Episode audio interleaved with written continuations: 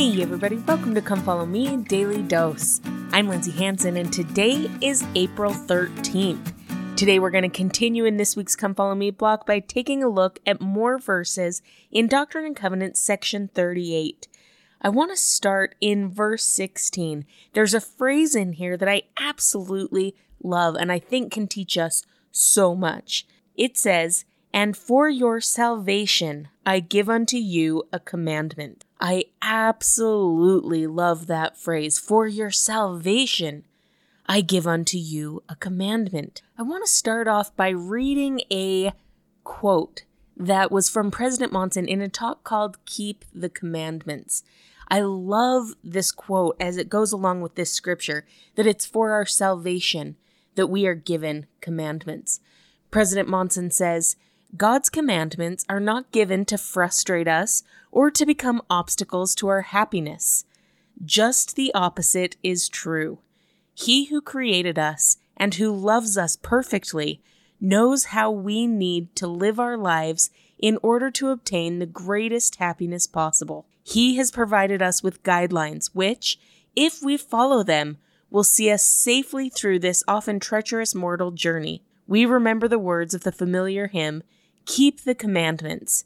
In this, there is safety and peace. Now, I love this quote and I love this scripture because I think oftentimes when we don't fully understand a commandment, we tend to think that it's just restrictive or that there's not really a purpose to it.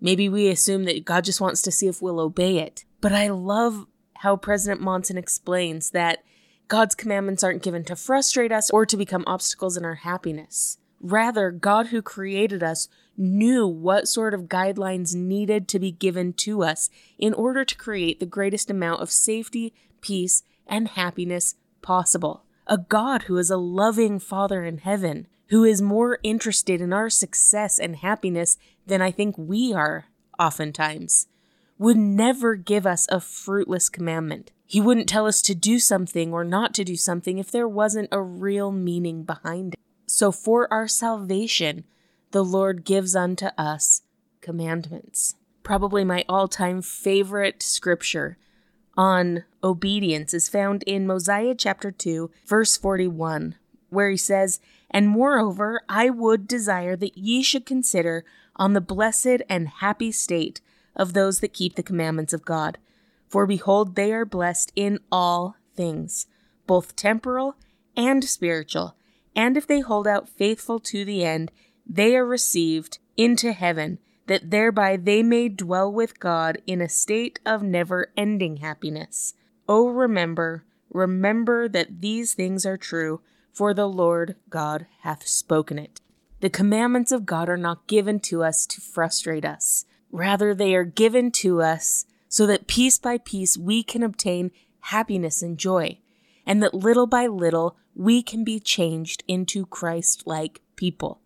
Because remember, obedience is never about a score sheet. God doesn't give us commandments so he can keep a tally of how many things we did right versus how many things we did wrong. That seems pretty petty. And that's not how it is with the Lord. That's not how salvation works. Rather, the commandments are given to us because as we obey the commandments, as we sacrifice a little bit of ourselves in order to obey our Father in heaven. As we're willing to say, you know what, I might not understand completely, but I'm going to trust that you do, and I'm going to obey. Every time we do that, we are changed. Our hearts are softened.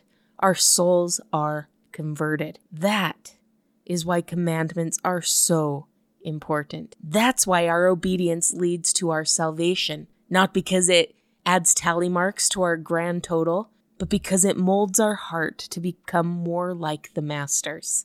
But it's all about trusting that He knows more than we do. I remember a couple years ago there was a talk by Elder Keetch that was extremely profound, talking about this same thing. In the talk, he told a story about a time when he was visiting Australia. He said that he was walking along a beautiful horseshoe shaped bay that was known for its incredible surfing. And as he was walking along, looking at these big, beautiful waves, he overheard a group of American surfers who were frustrated and upset. And as he approached them, he asked what was wrong, and they said that they came to this particular beach and they came to Australia on a once in a lifetime trip so that they could surf these giant Australian waves. The problem was is that on this particular beach there was a man-made barrier to keep them from where the big waves were. And the more they talked about it, the more frustrated and angry they became. Until finally, this old native surfer got frustrated with them, got annoyed, and so he pulled out a pair of binoculars and walked over to them and one by one had them look to the barrier that they were so angry about. Finally, the native let Elder Keetch look through the binoculars as well. And he said that right there past the barrier, he saw several dorsal fins. Past that barrier, there were several sharks that were feasting. And had that barrier not been there, the surfers would have made an easy meal for the sharks. But that someone who knew more, someone who knew better, was able to place that barrier in the exact right spot to keep the surfers safe. Elder Keetch went on to say, As you and I walk the paths of life and pursue our dreams, God's commandments and standards, like the barrier, can sometimes be difficult to understand. They may appear rigid and unyielding, blocking a path that looks fun and exciting and that is being followed by so many others. But he who comprehends all things knows exactly where those dangers lie. He gives us divine direction through his commandments and loving guidance, so that we may avoid the dangers, so that we may set a course in our lives that is protected from spiritual predators and the gaping jaws of sin.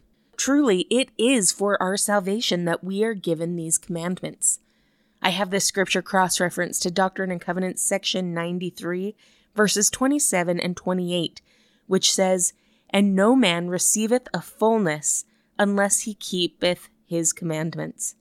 He that keepeth the commandments receiveth truth and light, until he is glorified in truth and knoweth all things. My friends, that is the promise of salvation, that as we obey the commandments, we can receive truth and light, little by little, more by more, until we can receive all things. Until that day when we can be glorified in truth and light, because our hearts have been changed through the sacrifices of obedience.